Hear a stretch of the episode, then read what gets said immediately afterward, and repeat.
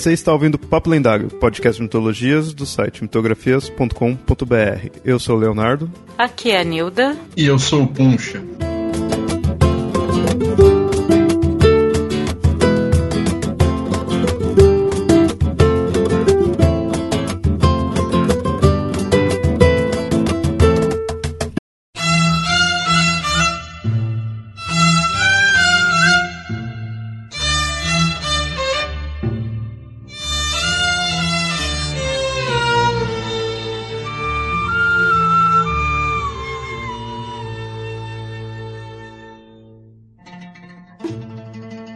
Mais nova de três religiões monoteístas.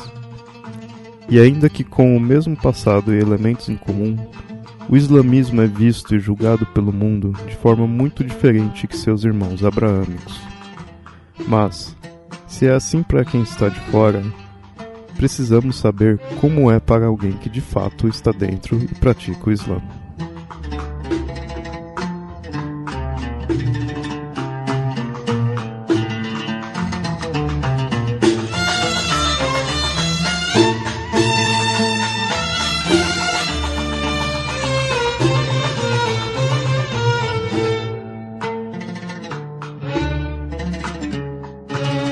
Muito bem, ouvintes. Esse será um episódio para quebrar preconceitos. Então, se você tem algum amiguinho xenofóbico ou islamofóbico, eu aconselho a apresentar esse episódio para ele. Na verdade, eu também recomendo você rever suas amizades. Mas vamos logo ao episódio, pois tem muita coisa aí para falar. E para não falar besteira, estamos com alguém de fato da religião.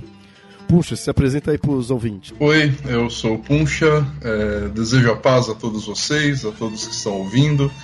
Eu sou muçulmano há sete anos e estou nesse esforço, nesse empenho de viver a religião, praticar a religião, estudar a religião e, inshallah, se Deus permitir, é, trazer algum pouco de conhecimento e entendimento para as pessoas, porque afinal não dá para passar sem conhecer uma das maiores religiões do mundo. Vai ter outros episódios aí também sobre islamismo, a gente quer entrar a fundo aí na religião e que é uma religião que tá aí nos jornais você ouve direto, mas dificilmente é por bons motivos, né? E isso cria muito preconceito, então é interessante a gente se aprofundar, quebrar certos preconceitos, mostrar como é de fato alguns conceitos ou não, porque de fato é uma religião que pouca gente conhece.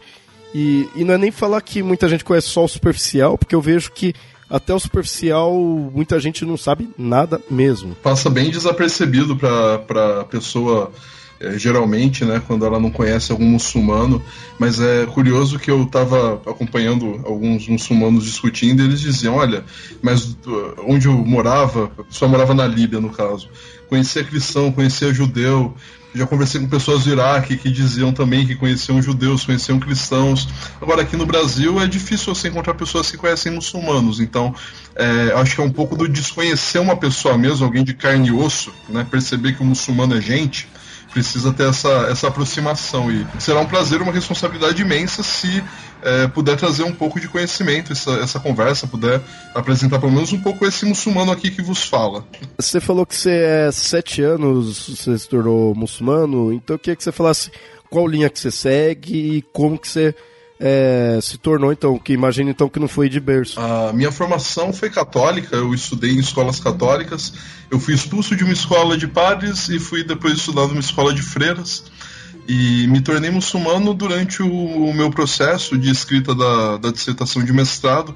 Estava tão interessado em pesquisar a reforma do ensino primário do Rui Barbosa que eu acabei é, me tornando muçulmano nesse ínterim.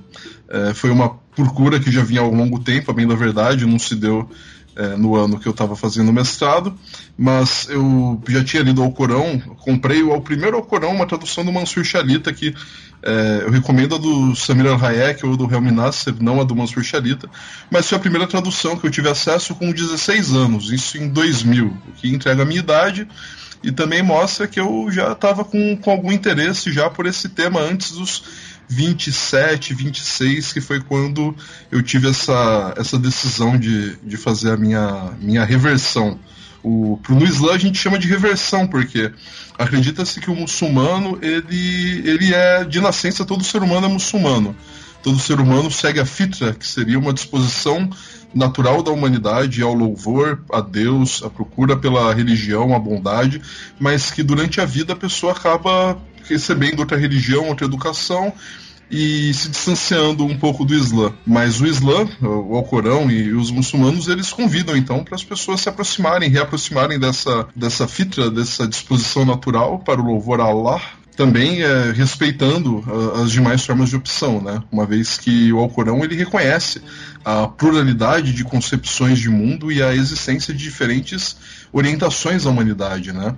É uma religião que me chamou a atenção exatamente por ter uma perspectiva que não é exclusivista.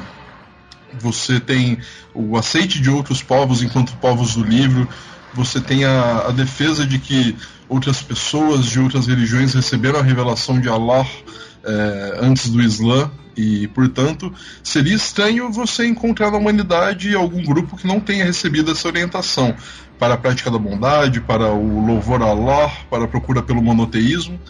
E o profeta Muhammad, sallallahu alaihi wasallam, que a paz e as bênçãos de Deus sejam com ele, seria o último profeta nessa, nessa religião. Não haveria um profeta posterior. E isso também me chamou bastante atenção, uma vez que uh, seria como perceber que tudo aquilo que existe para ser interpretado acerca da palavra de Deus, acerca da vontade de Deus, já foi revelado. Então cabe a nós entendermos essa revelação e vivermos ela.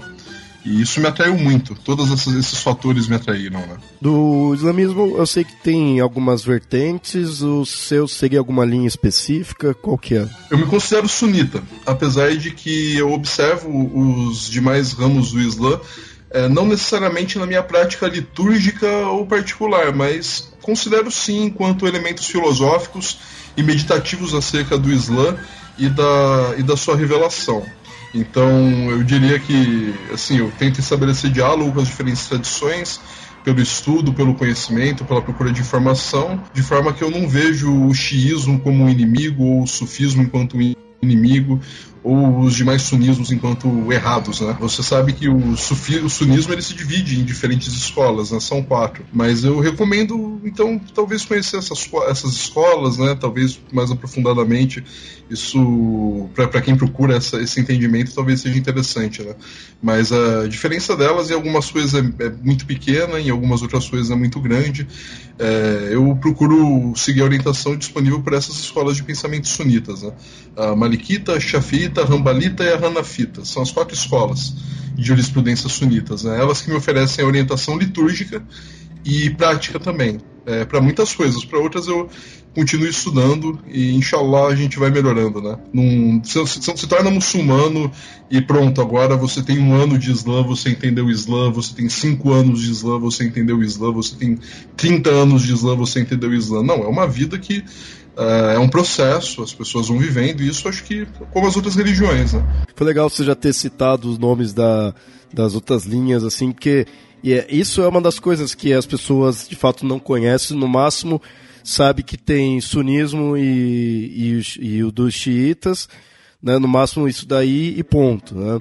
Mas outra, outro nome que eu achei interessante ter posto, você já falou do Mohammed. Para o ouvinte que não sabe, o Mohammed é o que é, popularmente as pessoas chamam de Maomé. Quem também é de fora só conhece como Maomé. Quando a gente diz Muhammad, a gente diz Salallahu Alaihi Wasallam, que seria uma tradução mais ou menos, que que, que a paz e as bênçãos de Deus estejam com ele. Quando o muçulmano diz Jesus, ou Issa em árabe, ele diz, dirá Alaihi Salam, que a paz esteja com ele. Quando ele diz Adão, ou Adam, ele diz Alaihi Salam, a paz esteja com ele. Ou seja, nós temos uma, um reconhecimento e um respeito por todos os profetas, é, anteriores, que a paz de Deus seja com todos eles, mas nós enaltecemos o profeta Muhammad, que a paz e bênçãos de Deus sejam com ele, sempre que a gente tem oportunidade, porque é, uma, é um ato meritório, é uma coisa boa você elogiar e pedir a bênção e a proteção e, e a paz para uma pessoa é, tão especial para todos os muçulmanos. Né? Então, cada muçulmano ama o profeta. Então se refere a ele com as melhores palavras do melhor modo possível. O nome completo dele não, não é esse, mas é, Muhammad ibn Abdullah tem uh, o nome dele. Uh, você vai colocando Ibn, filho de, em árabe, aí fica um nome isso. Mas a gente resume Muhammad e que a paz seja com ele. E aí você falou em Jesus, Issa, né, e Adão e os restantes. É, isso é uma coisa constante no Islã, o respeito ao, o respeito não, ao reconhecimento de, de outros profetas e coisas que vieram do mundo judaico e cristão. Né, o, o, existe muito isso no, na religião islâmica, esse reconhecimento dessas, desses ensinamentos. Não há um conflito em si, como às vezes pode parecer que há um conflito é, entre reconhecimento de uma religião e outra. Uma vez eu tive a, a, eu vi um texto que dizia Muhammad versus Jesus. E eu olhei, eu não entendi. Eu falei, ué, mas como assim versos, né? Se o Alcorão é uma mensagem que chega para completar todas as outras e para elucidar elas, né? Então não existe essa oposição que as pessoas tentam criar em cima do que é o Islã contra outras religiões. Na verdade, o Islã seria uma continuidade das demais religiões e das demais revelações. Ele seria a revelação final num ciclo de profetas, que se iniciaria com Adão, do Adão, alayhi salam, que a paz seja com ele, perpassando todos os profetas do judaísmo e do cristianismo, provavelmente alguns profetas também que não são enunciados nas escrituras judaicas e cristãs, o que gera a hipótese para alguns muçulmanos, por exemplo, que Krishna foi algum profeta ou mensageiro, ou que Buda foi algum profeta ou mensageiro, apesar dessa opinião não ser majoritária e nem tão difundida, e alguns indianos que vão ter essa, essa concepção, e, e Bom, apesar de não ser tão difundido, enfim, o Alcorão diz que foram 124 mil profetas, de forma que toda a humanidade teria, de alguma forma, alguma orientação, ou teve alguma orientação que levasse ela a uma orientação correta e, e de vida em, em comunidade, e justiça e proposta de, de louvor a Deus, ao Deus único, né? E aí também a gente tem que tomar cuidado porque muitas vezes as pessoas praticam a idolatria monoteísta, né? E isso é o que deve se tomar cuidado, né? Deus não deve ser idolatrado, Deus deve ser adorado. E os profetas eles remontam a isso, né? A mesma mensagem que veio de Adão até o profeta Muhammad é a mesma. Existe um único Deus e ele deve ser louvado. A importância então do Muhammad seria pelo fato dele ter sido o último e aí estaria mais completo, então, a mensagem. A mensagem não estaria completa, enfim, né? Porque quando nós perguntamos qual é a religião de Adão, salam, por exemplo, ele é judeu? ele é cristão, né? ele é submisso à vontade de Deus. É...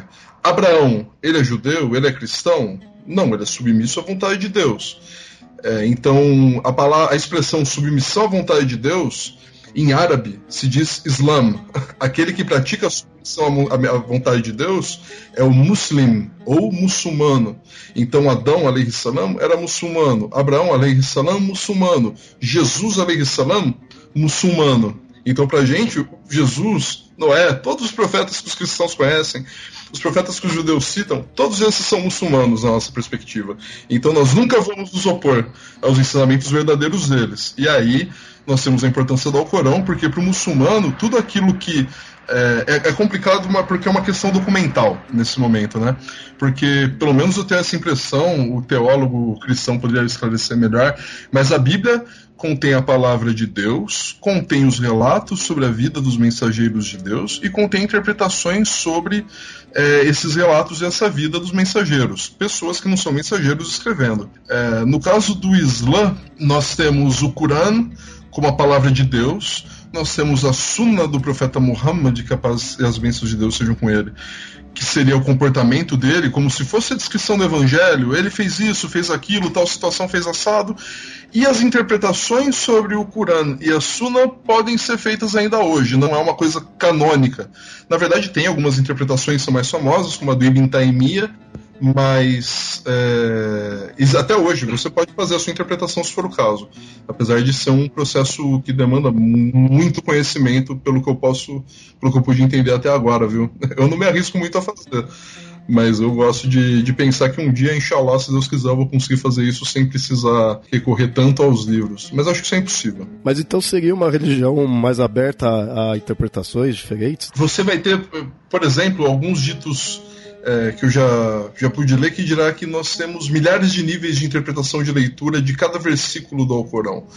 E você tem mesmo diferentes leituras. O Alcorão convida você para interpretar ele. Ele não diz para você ler e aceitá-lo cegamente. Ele diz: essa é uma mensagem para aqueles que raciocinam, essa é uma mensagem para aqueles que, que buscam a verdade.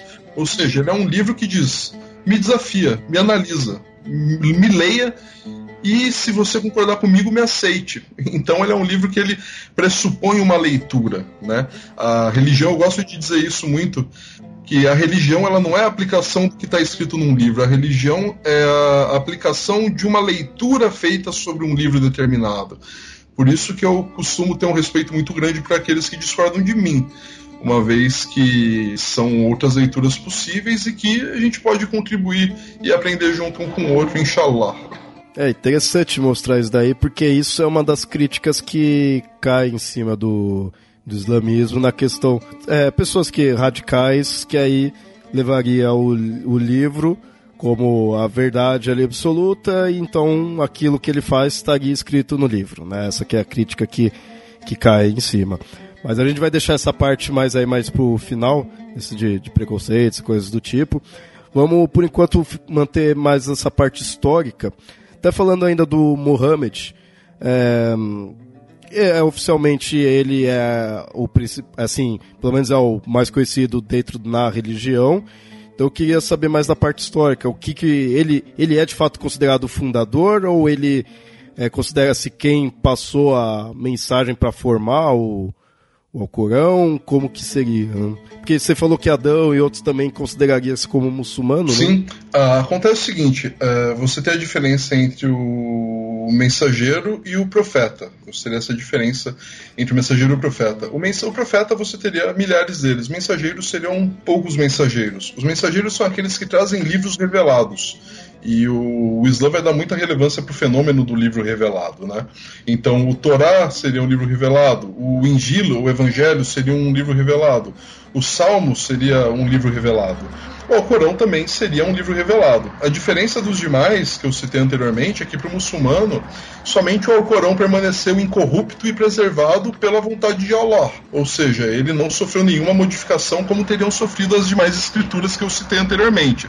Eu peço desculpas se isso pode dar a impressão de que eu desacredito delas ou que eu menosprezo, mas a Karen Armstrong, num livro muito bom chamado A Bíblia, uma biografia, ela discute muito isso, dizendo as pessoas não tinham noção de direito autoral, as pessoas não tinham noção de que elas estavam corrompendo algo ou, ou, ou inserindo algo que não devia estar ali para confundir. Então elas tinham um esforço espiritual ativo para compreender a mensagem de Deus. Acontece que, é, e é dessa forma que eu enxergo os intérpretes da Bíblia e as suas modificações e acréscimos do texto sagrado. Todavia, o Alcorão acaba sendo incorrupto, né? Você tem uma metodologia de, de preservação dele. É, bom, isso começa por conta da revelação. Foram durante 23, 22 ou 23 anos que o profeta Muhammad, sallallahu alaihi wasallam, ele recebeu a revelação do anjo Gabriel, alaihi salam, é, é, que a paz seja com ele, e essa revelação ele foi passando para a comunidade. Ele recitava constantemente essa revelação, ela se relacionava com uh, o contexto da sua época, com aquilo que estava acontecendo no, no momento. E as pessoas recitavam aquilo e memorizavam e discutiam para ver quem tinha memorizado melhor, ou se era aquele mesmo significado. E durante 23 anos foi essa metodologia. Uh, foram feitos alguns poucos registros em omoplata de camelo, pedaço de couro, pedaço de papel, pedaço de tecido. Mais ou menos 30 anos depois, no terceiro califa, é, Omar ele percebeu que valia a pena né, fazer a versão é, compilada de toda essa recitação e ele chamou todos, cada pessoa que era Hafiz era uma pessoa que tinha decorado e memorizado o Alcorão inteiro. É, nessa época do califado dele já existiam Hafiz, já existia Hafiz para todo lugar estavam por aí pelo mundo pregando, tinha Rafiz na China, Rafiz na África, é, Hafiz é, chegando nos diferentes lugares né, do, do, mundo, do mundo islâmico. E essas pessoas, memorizando o Alcorão, foram que memorizaram o Alcorão, foram chamadas e feito um conselho com várias dessas pessoas que recitaram. E então foi compilado o documento com uma metodologia muito distinta dos demais documentos bíblicos. Você tem textos da Bíblia que estão há, mais de mil anos antes da sua compilação, há, centenas de anos antes da sua compilação. Já o Corão, 30 anos depois, com a revisão da comunidade, com a utilização de documentos é, desses registros escritos, então foi feita uma versão final dele. Bom, vocês não são ninguém é obrigado a saber isso, mas no árabe você tem sinais diacríticos que marcam se aquilo é um A, um I ou um U, se a letra é forte, se a letra interrompe ela né? O que mudaria todo o sentido do Alcorão. E esses sinais foram acrescidos pelo Abi ibn o, é, o alho mesmo dos xiitas, que os xiitas é, desculpa, porque os xiitas gostam muito, né? É, os sunitas também gostam, mas isso a gente vai entrar mais pra frente. Mas ele fez esse, essa. Não é um acréscimo, é uma explanação. É, foi se discutida também essa versão, porque não seria uma. Como eu disse, não é um acréscimo, é só uma explanação. Como se diz tal palavra em tal lugar, se diz de tal jeito, se diz de tal outro, com tal ênfase. Então é unânime entre os muçulmanos, independentemente da sua linhagem que o Alcorão está completo e que não foi modificado e não teve interferência humana. Você tem poucos que falam do Tarif, ou Tahrif, que é a modificação do Alcorão. Né? Mas isso é um grupo minoritário que acho que nem, nem, nem vale a pena considerar tanto para uma apresentação geral da religião do Islã. Pelo que você está falando, então Muhammad não escreveu, não, não escreveu nada da, dos seus ensinamentos. Ele apenas é, os recitava e os passava adiante verbalmente. Ele revisou esses ensinamentos verbalmente. Ele organizou os capítulos do Alcorão verbalmente e ele tinha, ele era conhecido por ser o profeta analfabeto. Ele não sabia ler e escrever. Ele era um homem é, sem, sem instrução formal apesar de ser muito reconhecido na comunidade, o apelido dele era Ahmad, que era aquele que é digno de confiança, né? Uma pessoa, um cara ponta firme, digamos assim. Uhum. E, e, teve muitos eventos que o colocaram como uma pessoa boa mesmo antes da revelação, né? E foi isso, ele não, ele não escreveu. E, e entre os que compilaram, né, e fizeram a a primeira versão, nessa versão do Califo, Califomar, é isso? É Umar. Uma. É, tinham pessoas que provavelmente tinham escutado a história diretamente da dele, é isso? Que você falou 30 anos? Você tinha as pessoas, os sahabas, que eram aqueles companheiros imediatos do profeta, sallallahu alaihi wasallam. Os mais famosos dele foram Abu Bakr as-Sadiq, Bilal al-Hagashi, né? Você teve o Omar ibn al-Khattab, Uthman, o Ali ibn Abi Talib, a Hadija, a Aisha, todas as pessoas foram muito próximas a ele. Seriam os Sahabas. Você depois tem os Tabaim, que são aqueles que viveram com os Sahabas, a segunda geração depois dos Sahabas, pessoas que conviveram com o profeta, é, que estavam ali convivendo e aprendendo, e você tem os Taba Tabaim, que são a terceira geração é, depois do profeta, sallallahu alaihi wasallam, que então vão observar as práticas dos Tabaim e dos Sahaba para formar o seu sistema é, religioso. Como vocês podem ver, a coisa já começa um pouco a diversificar por aí. É isso que eu ia perguntar até, se essa questão de ter outras gerações aí, se de repente não começa a criar as vertentes. Sim, você começou a ter algumas pessoas não árabes começaram a abraçar a religião, muitos não árabes, e por exemplo, você tem das escolas sunitas que eu citei, dois dos, dos seus fundadores não são árabes, são persas, né? É, mas você tem então a presença de não árabes na religião e começou-se a ter algumas, o que chama de fitna, que seria guerra civil ou é, conflito, né? E a fitna, tiveram várias fitnas durante a, os califados, e essa cisão ela não era só de ordem política, mas costumava ser também de ordem teológica. Né? Então você tem uma, uma cisão como os carigitas, os Kawaridi, que eles disseram: nós temos a interpretação correta. Se você errar nessa interpretação, você não é muçulmano, você está fora da nossa, da, da nossa religião e, portanto, você é um apóstata ou incrédulo. Essa interpretação existiu. Essas pessoas, os, os os Kharijitas, são os que, que fizeram uma forte oposição ao califado do Ali bin Abi Talib e ele acabou sendo assassinado é, por um Kawarij, ou seja, uma pessoa se dizia, um grupo de pessoas se diziam tão dominantes da interpretação correta que chegaram a matar um califa. Né? Então é, uma, é, um problema que não só o Islã passa, como as demais religiões passam, inclusive é algo pro, um desafio para o diálogo interreligioso, que é abdicar do monopólio da leitura legítima, ter ciência de que a sua leitura é uma leitura dentre as possíveis. Contanto que ela não entre em contradição com temas centrais da religião, ela pode ser exercida e deve ser respeitada. Agora, a gente sabe que muitas vezes a religião e os religiosos andam de mãos dadas com o poder desse mundo. Então as pessoas acabam impondo a sua, sua leitura, e isso tem mais a ver com, com poder secular do que com o Islã, bem da verdade.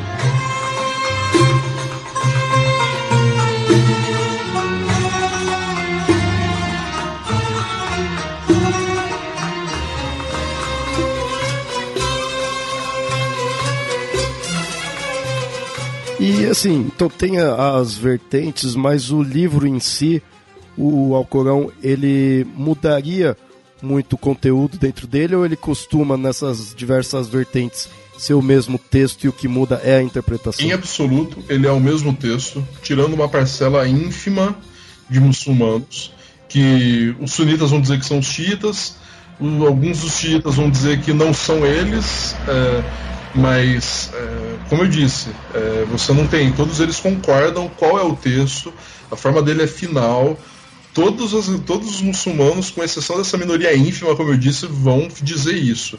Né? Você tem algumas coisas que são a base do credo islâmico, dentre elas essa da não modificação do Alcorão, né? É, é, que ele não foi modificado. É interessante ver isso daí, porque no a gente comparar com o cristianismo, você já começa a ter algumas vertentes e ali sim você começa a ter modificações no texto, né? até de, de tradução ou até inclusão e exclusão de certas partes, né? Então não fica nem só a interpretação, fica a modificação no, no livro, né?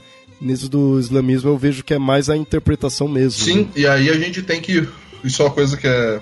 A gente tem que lembrar, isso é o que eu, eu gostaria até de dizer que uma coisa é o Islã, outra coisa é o islamismo o Islã ele teria uma, uma perspectiva, é, esse, esse core, esse cerne da religião, né? É, esse é o Islã. O islamismo seria a prática política dele, né? Então, enquanto muçulmano, eu posso dizer tranquilamente que alguns islamismos são nojentos e repugnantes, enquanto outros islamismos são admiráveis, né? Agora, o Islã, eu não vou dizer momento algum que é, que é, que é errado. É, o Islã, para mim, é perfeito. Ele é isento de todos os erros que as pessoas praticam em nome do Islã através do islamismo. E para complementar essa questão da, da, da, das diferenças de leitura, é porque aí vai ser o Alcorão, ele é a base é, da interpretação, mas a Sunna do profeta é, é, é, é, meio que outra, é uma outra fonte de meditação sobre o texto, seria meio que uma leitura intertextual entre um e outro os ahadis, os relatos sobre a vida do profeta, aquilo que foi visto ele fazer, como ele agiu ou como ele não agiu em determinadas situações, é, você vai ter diferentes narradores e também diferentes cadeias interpretativas. E os xiitas vão acrescentar a narrativa da vida dos seus imames, das pessoas que eles acreditam que são os infalíveis, e isso me referindo ao xiismo do décimo, aos duodecimanos, que são predominantes no Irã e predominantes entre a linhagem xiita, enfim mas eles vão acrescentar esses outros, esses outros dados, essas outras fontes. No sufismo você vai ter o acréscimo de, dos ensinamentos do mestre, do pir ou do mullah, né? São pessoas que estariam é, de alguma forma autorizadas espiritualmente a fazer a interpretação. Mas, e no sunismo você vai ter a interpretação canonizada dos quatro intérpretes que eu citei o nome mais algumas interpretações, claro, que derivam dessas interpretações, essas quatro interpretações, mas você tem a coisa um pouco avessa a, a uma interpretação monolítica, né? Uh, você tem então a pluralidade de interpretações como uma constante. Né? Isso, tanto que quem repudia isso, quem recusa isso, acho que está perdendo parte da mensagem do Islã, para ser bem sincero, viu? Essas diferentes interpretações é, fazem diferença em quê? vou falar da, um pouco da Sharia para falar disso, porque quando a gente fala de Sharia, as pessoas falam: nossa, é a lei islâmica que bate na mulher e mata o homossexual, e oh meu Deus, que medo. Né? Olha, para ser bem sincero, se você for consultar os tratados ou os textos, é, você vai ver que a Sharia vai dizer, por exemplo, se eu posso, para fazer a oração, o muçulmano tem que se lavar. Né? Ele faz a ablução, wudu ou ele faz o banho completo, russo. Você vai ter escolas que vão dizer, por exemplo, você pode, você é obrigado a lavar o pé acima do tornozelo. Outra escola vai dizer, não, você pode passar a mão molhada por cima da meia se você já tiver lavado o pé antes. Entende?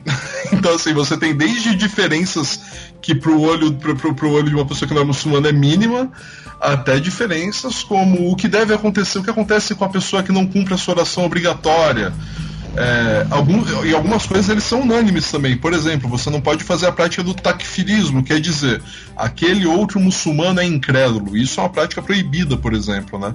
O profeta Muhammad, que a paz e as bênçãos de Deus sejam com ele, disse que quando você diz que o outro é incrédulo, é, você pode estar certo sobre ele ou sobre si mesmo, né?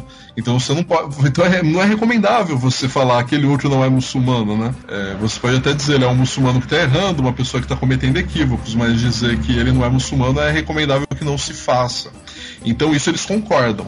Agora, por exemplo, você coloca as duas mãos é, cruzadas na frente do corpo quando vai rezar, ou você coloca as duas mãos espalmadas sobre a coxa de pé? Isso daí, por exemplo, é uma distinção que tem em escola de pensamento. Ou seja, perpassa de aspectos mínimos a, a concordância e a, e a discordância até aspectos maiores, a concordância e a discordância todos eles concordam, por exemplo, um tema que está corrente, as pessoas falam, olha, mas aqueles imigrantes é, que estão na Europa são estupradores. Bom, a gente está falando de uma religião onde todas as escolas proíbem o adultério. Né? Se todas as escolas proíbem adultério, o que dirá do estuprador? O que dirá do estupro? Né? Então é contra, terminantemente contra. Então a pessoa que fala, ah, tá fazendo isso porque a religião permite. Olha, desculpa, mas você está muito equivocado e com uma perspectiva extremamente xenofóbica dos muçulmanos. Porque se conhecesse o mínimo da religião, saberia a, a consideração que se tem pelo consenso nas relações é, maritais. Perceberia que o estupro é uma barbaridade, né? independente do, do da religião. É, toda essa divisão e esse tipo de coisa não é muito diferente do que a gente tem no cristianismo. O cristianismo tem desde questões essenciais na, na, na, teologia, mas também questões de prática e de roupas a se vestir, roupas a não se vestir, que, que não diferem muito. A questão é que a gente, como vive num país cristão, a gente meio que conhece as diferenças, né? Meio, porque nem sempre a gente conhece totalmente as diferenças. E no Islã a gente realmente não tem praticamente noção nenhuma das diferenças. A gente só sabe que existe xiita e sunita e talvez se não fosse todo um conflito mundial que existe por aí, a gente não soubesse que existe essa, essa primeira divisão. E que mesmo ela tem muita divisão entre. Sim, exatamente. Tem muitas diferenças, muitas divisões, mas o Corão registra isso, que Allah criou-nos diferentes para que nos conhecêssemos uns aos outros. Então, natural seria a pluralidade e a diversidade. Né? Qualquer sistema que se vise totalitário ou que seja o que queira se massificar de uma forma monolítica, estável, né? sem, sem variações, ele simplesmente é artificial. Né? Por isso que o Islã ele prevê esse tipo de, de discordância interna. A Nilda acabou citando essa questão dos sunitas e xiitas. Esse daí seria tipo a, a primeira divisão que teria, assim, a maior vertentes assim e dali surgiria outras? Como que funciona meio que a hierarquia? Olha, você tem uh, seria uh, uma das principais divisões, mas no período da, da sucessão dos califados você teve diferentes divisões dentro da comunidade, né? A divisão sunita-xiita ela se acirra historicamente por conta de alguns eventos, como por exemplo a Batalha do Camelo, no qual o Ali bin Abi Talib ele está liderando parte do exército dos muçulmanos, e do outro lado quem lidera é a Aisha, ah, uma das esposas do profeta, que a paz das bênçãos de Deus seja com ele, que está liderando os outros muçulmanos. Então é curioso isso, né? Uma mulher muçulmana liderando o exército, contra um outro muçulmano. Acho que isso quebra um pouco o paradigma da mulher submissa, mas enfim, é, é, você tem essa, essa luta, né? E o Ali ele sai vitorioso dessa batalha e ele se torna califa. Isso, por exemplo, os xiitas dos duodécimos eles acham abominável o fato de alguém fazer sedição ou se levantar em armas contra um, um, um dos seus imames.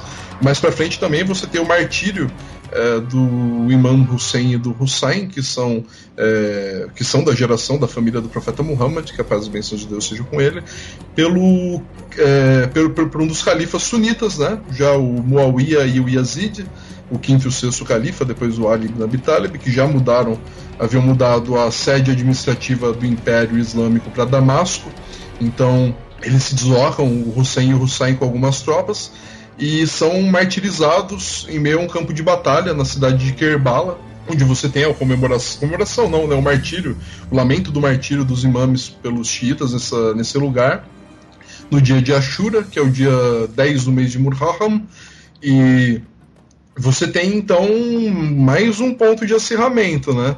Entre sunitas e xiitas. É meio que seria. Eles dizem que o Ali ele perdeu o califado, mas ganhou. Eh, desculpa, ele ganhou o califado, mas perdeu o poder. E que o Hussein e o Hussein perderam a batalha, mas ganharam o coração dos muçulmanos, né?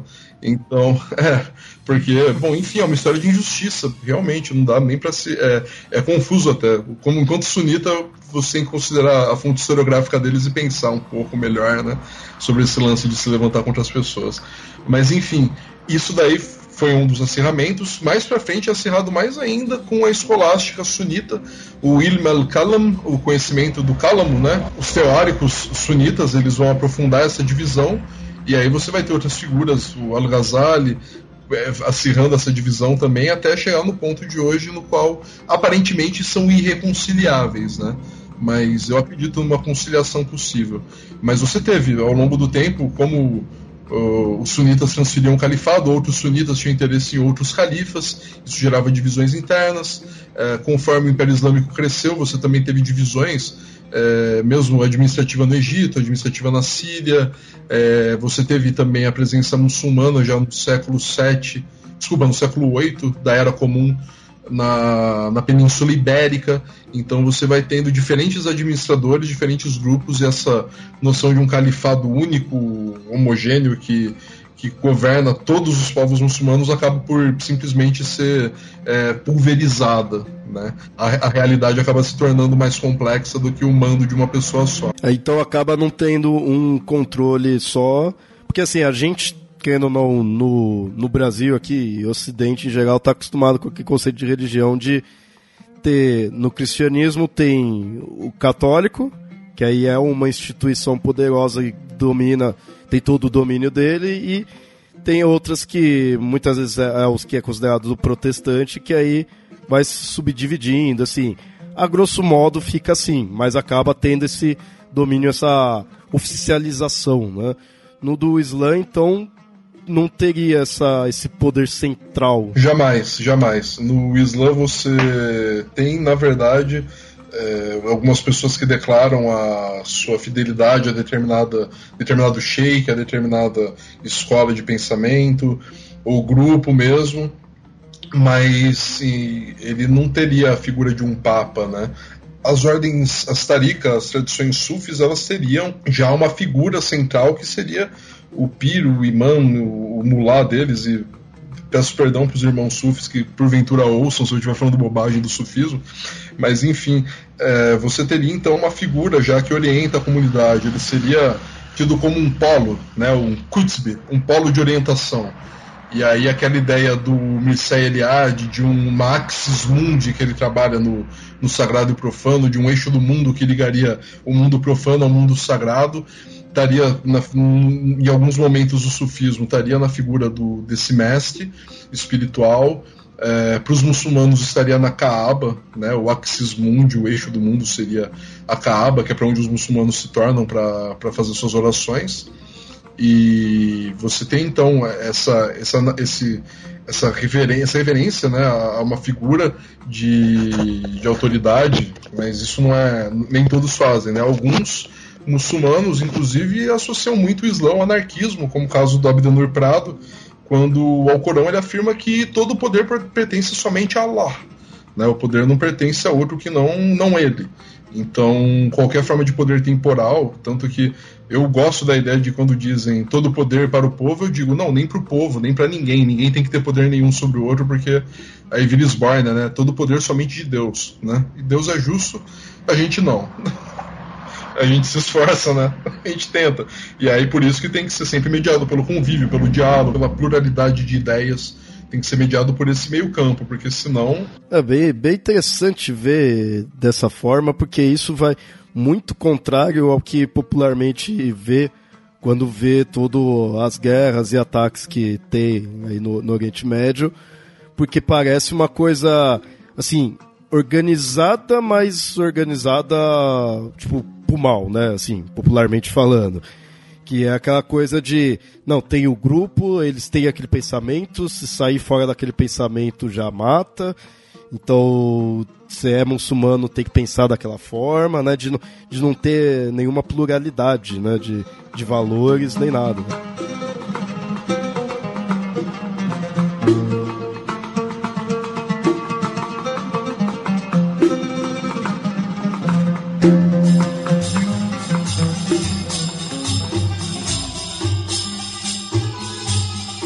Queria ver com você quais que seriam os voltando ao conceito de valores, quais valores que uh, você acha interessante mostrar aqui para os ouvintes que até destoa né, da, da visão popular? Assim, o que eu penso que é interessante para as pessoas saberem, assim, principalmente para o ouvinte de origem cristã, que acaba sendo a maioria no, no Brasil, seja evangélico ou católico, para perceber que não existe uma diferença tão grande em relação a alguns dos valores centrais do Islã é, para aquele credo que ela professa. Né?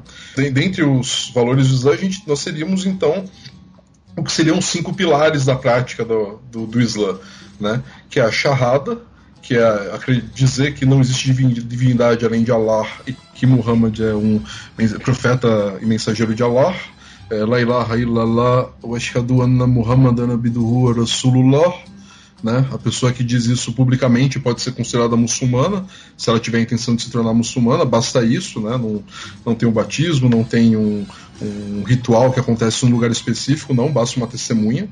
Uh, você teria também o zakat, o zakat, que viria da raiz árabe taskia, que seria a purificação, que nada mais é do que você ter uma doação constante e compulsória sobre os bens que você adquire para os pobres. E aí eu friso que é para os pobres. Não é você doar para uma instituição, para um grupo é, que está se organizando para qualquer finalidade. Você pode até doar para um grupo que vai.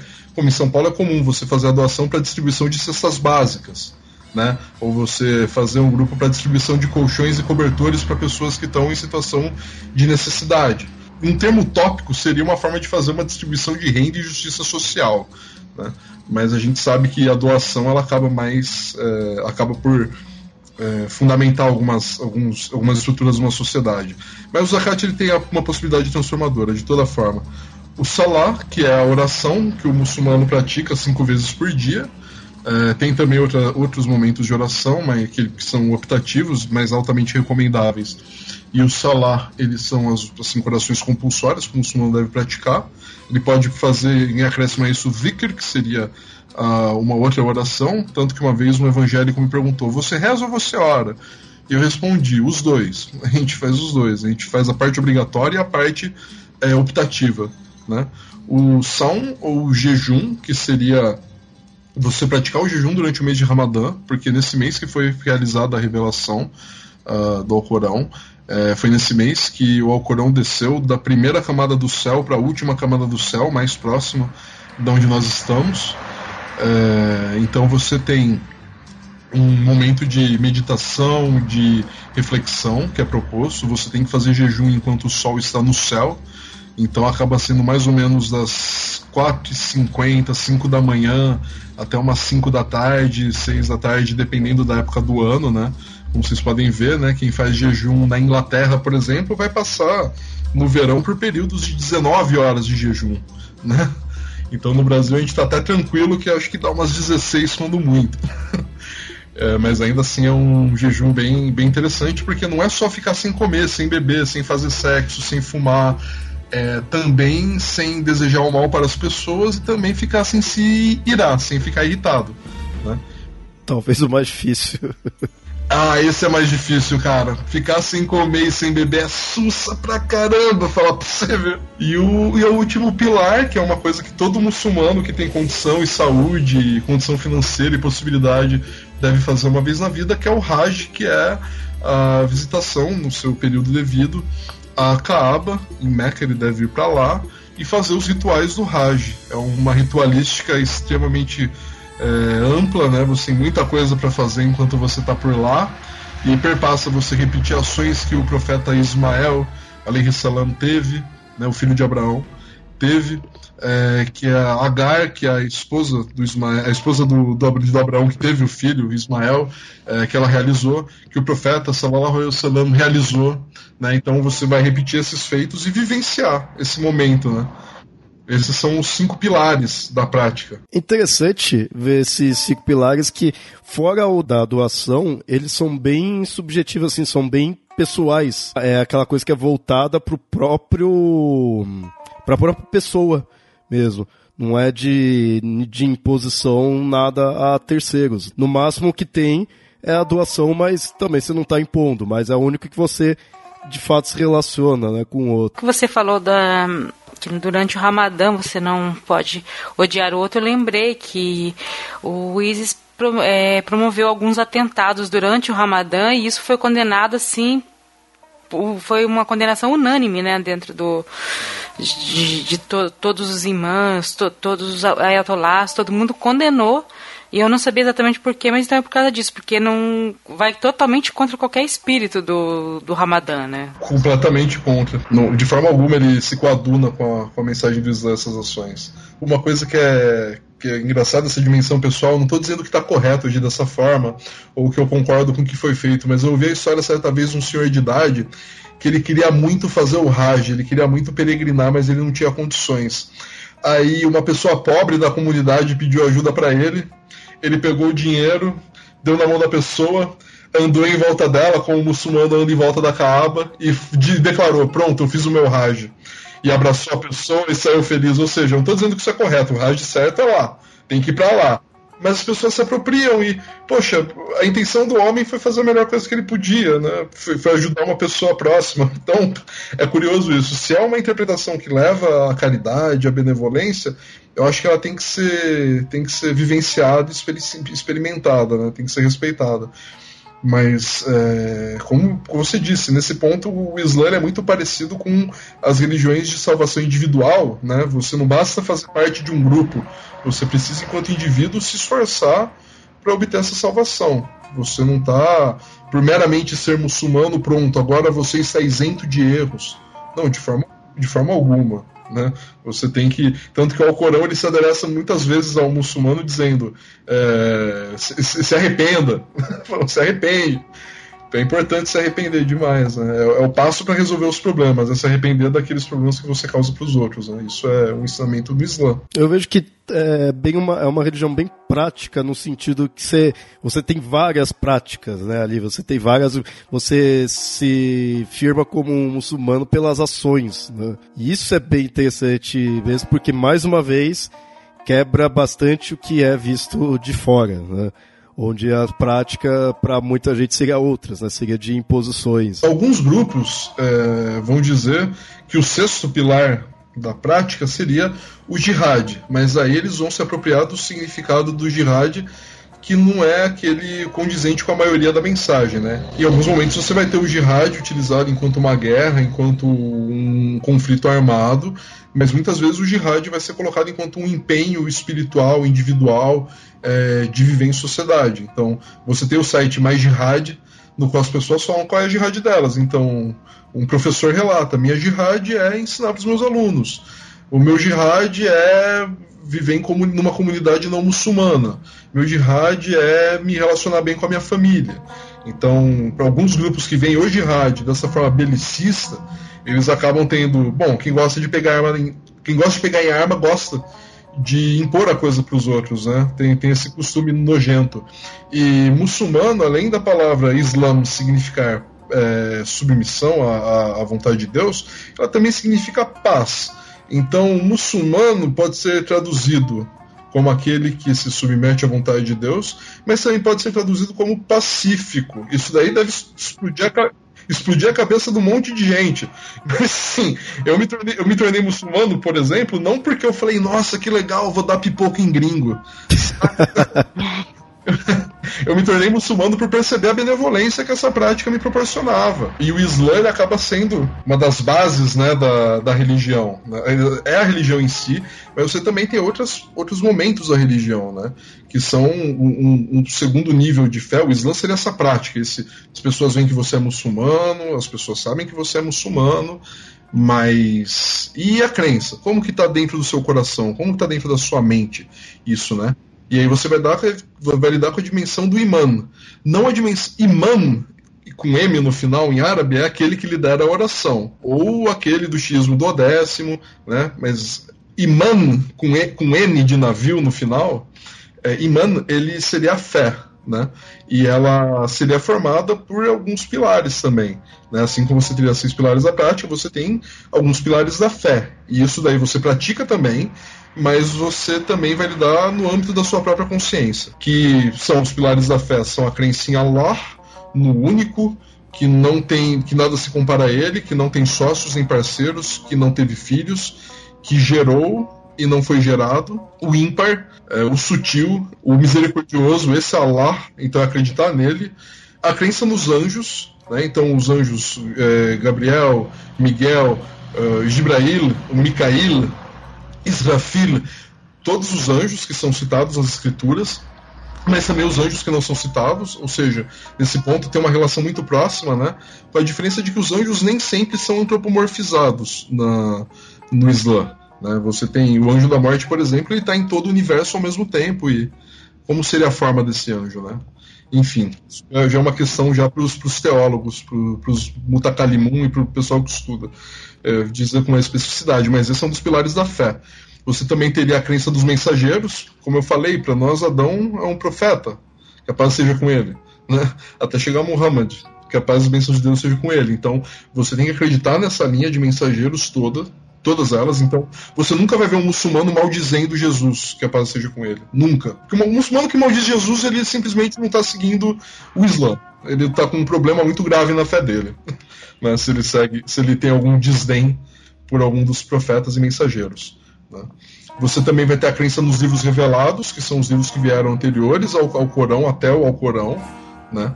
E isso daí você vai ter uh, uma constância também, né? Com a diferença de que como eu disse, para nós o Alcorão é o diapasão dos demais livros. Então, tudo aquilo que contém na Bíblia que concorda com o Alcorão, então para a gente está correto. Tudo aquilo que é zona de dúvida, é melhor se afastar, é melhor não tomar aquilo como fundamento para nada. E tudo aquilo que contradiz, como por exemplo, que Davi teria cometido um pecado, né, que Jesus, que a paz seja com ele, teria dito para as pessoas louvarem a ele, não louvarem a Deus. Né? Todas essas coisas o Alcorão isenta os profetas e mensageiros, dizendo: olha, eles não fizeram isso, e então os livros revelados, nós acreditamos neles dessa forma, com o Corão como o guia.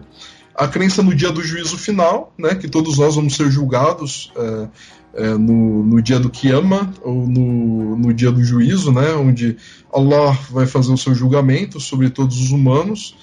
E aí tem diferentes escatologias, né, mas uh, tem uma mais comum, mais aceita enfim, que vai ter algum sofrimento para as pessoas que pecaram, alguma benevolência para as pessoas que fizeram coisas boas, que o profeta Muhammad, que a paz e bênção de Deus seja com ele, vai se prostrar durante centenas, acho que um milhar de anos, um milhar de anos é, perante para Allah, para pedir para misericórdia para as pessoas, né? Então esse dia do juízo vai ser um pouco longo, né?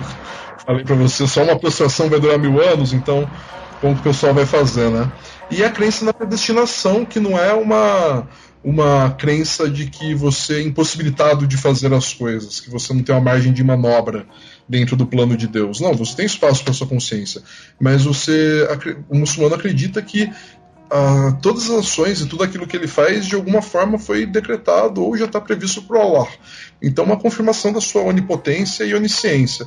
Essa questão da predestinação é, ela tem, ela interfere no livre-arbítrio, há crença no livre-arbítrio ou não? Ela é meio que uma mescla de, de livre-arbítrio com predestinação, ela total? Olha, eu gosto de uma história que eu ouvi certa vez, na qual um homem chegou para outro e perguntou: é, nós, temos livre-arbítrio ou nós somos predestinados? Aí o homem disse para o outro: é, levanta sua perna direita. Aí levantou a perna direita. Ele disse: Esse é o livre-arbítrio. Aí ele disse: Levanta sua perna esquerda agora, com essa direita levantada. Ele disse: Eu não consigo fazer isso. Ele disse: Essa é a predestinação. Então, é, você tem essa, essa mescla né, de ideias, né, de que existe o decreto divino sobre uma série de coisas. É, e existe também uma liberdade, uma margem de manobra. Então, nesse ponto, não é um determinismo, né? É, como você vê às vezes é, as pessoas escrevem, né? É, Maktub, participe do verbo é, ktab, é, maktab, escrever, e indica o fatalismo muçulmano. Não, não tem uma noção fatalista, né? Se você disser que fatalismo é porque você tem um dia do juízo no futuro, que a história acaba e que as coisas vão, vão, vão acontecer de outra forma, então, nesse ponto, toda religião que tem escatologia é fatalista e, bom, acho que não tem religião sem escatologia, então, então não tem nem sentido a gente dizer que o Islã é somente um fatalismo, ele é muito maior que isso. Mas ele contempla essa dimensão do decreto de, de Allah, daquilo que é ordenado por ele, que vai acontecer e que foi colocado. Né? No Alcorão você tem relato de coisas que vão acontecer no dia do juízo, você tem uh, relatos no, no, nos radices, nas narrativas do, nos radices, nas narrativas do profeta, que a paz de Deus seja com ele, você tem é, relatos do que vai acontecer no futuro. Né? E isso seria parte da, da predestinação. Quanto a essas, esses seis pilares, essas crenças, tem é, interpretações diferentes delas é, quanto às vertentes, porque assim, vendo elas eu percebi que no, no cristianismo, na, nas outras religiões, é bem comum ter diferenças sobre esses tipos de crenças e isso que faz muitas vezes as vertentes, né? Por exemplo, no, no, no cristianismo, alguns aceitam que é uma trindade, outros não. Alguns aceitam que tem santos, outros não. E isso vai criando a, a diferença entre as religiões. Dentre as vertentes do islamismo, tem diferenças dentro dessas crenças? Ou isso costuma ser consenso geral? Não, você tem uh, alguns consensos gerais estabelecidos enquanto canônicos, e isso é um processo histórico também, não é, é algo que, que se coloca para a consciência do fiel enquanto imposição. Mas eu prefiro, particularmente, eu prefiro pensar que Allah é tão misericordioso que permite que cada alma siga o seu caminho até chegar a Ele. Então, eu acredito que é natural que haja diferenças, diferentes formas de compreensão interna dessas crenças. Externas, na sua expressão, né, na, na, sua verbalização sobre essas crenças, não. Você não vai ter nenhum muçulmano dizendo que não acredita que Muhammad não é mensageiro de, de Allah, por exemplo. Você não vai ter nenhum muçulmano dizendo isso. Você também não vai ter nenhum muçulmano dizendo que os anjos não são criados por Allah para cumprir os desígnios que Allah coloca. Isso você não vai ter. Então, verbalmente, essa parte externa da religião você vai ter uma concordância praticamente total. Mas agora na parte interna, como as pessoas vão compreender e vão vivenciar essas práticas, já tem uma diferença, né? Grande, né? Alguns muçulmanos estudam mais a questão dos anjos, é dever do muçulmano ter o um conhecimento aprofundado eu mesmo preciso lidar com essa lacuna, que eu conheço muito pouco dos anjos, por exemplo, né? Mas acredito, né? Comparado ao que existe de conhecimento, não conheço nada de nada, mas é isso, eu preciso me aprofundar ainda mais, mas é isso, o muçulmano vai lidar nesse ponto de forma individual, isso diz respeito ao que se passa no coração dele, né? Allah, no julgamento, ele vai julgar também de acordo com as intenções. Então, e isso já já está no reino do insondável, naquilo que o Corão coloca, que só Allah tem acesso, que é o coração do seu fiel. Né? E aí você não tem muito como regular. Por isso que é, essas crenças, como eu disse, verbalmente existe uma unidade muito grande, dificilmente você vai ter cisão. Agora, internamente, como as pessoas vivenciam e experienciam isso, se elas se preocupam efetivamente com o dia do juízo, se elas se preocupam em fazer boas ações para chegar no dia do juízo com tranquilidade, se elas se preocupam em seguir os exemplos dos mensageiros de paz, tolerância, vida em comunidade para fazer as suas ações, isso já, já, já é difícil você normalizar, né? Você falou várias vezes a questão também, é, tem aqui na, na parte da, das crenças, né, que é, aceita-se os outros livros no, com o Alcorão como base ali mas vê também a Bíblia e o, o Torá. Mas então também o Deus de fato é o mesmo. Alá é o Deus que aparece na Bíblia. Isso para o muçulmano não tem dúvida.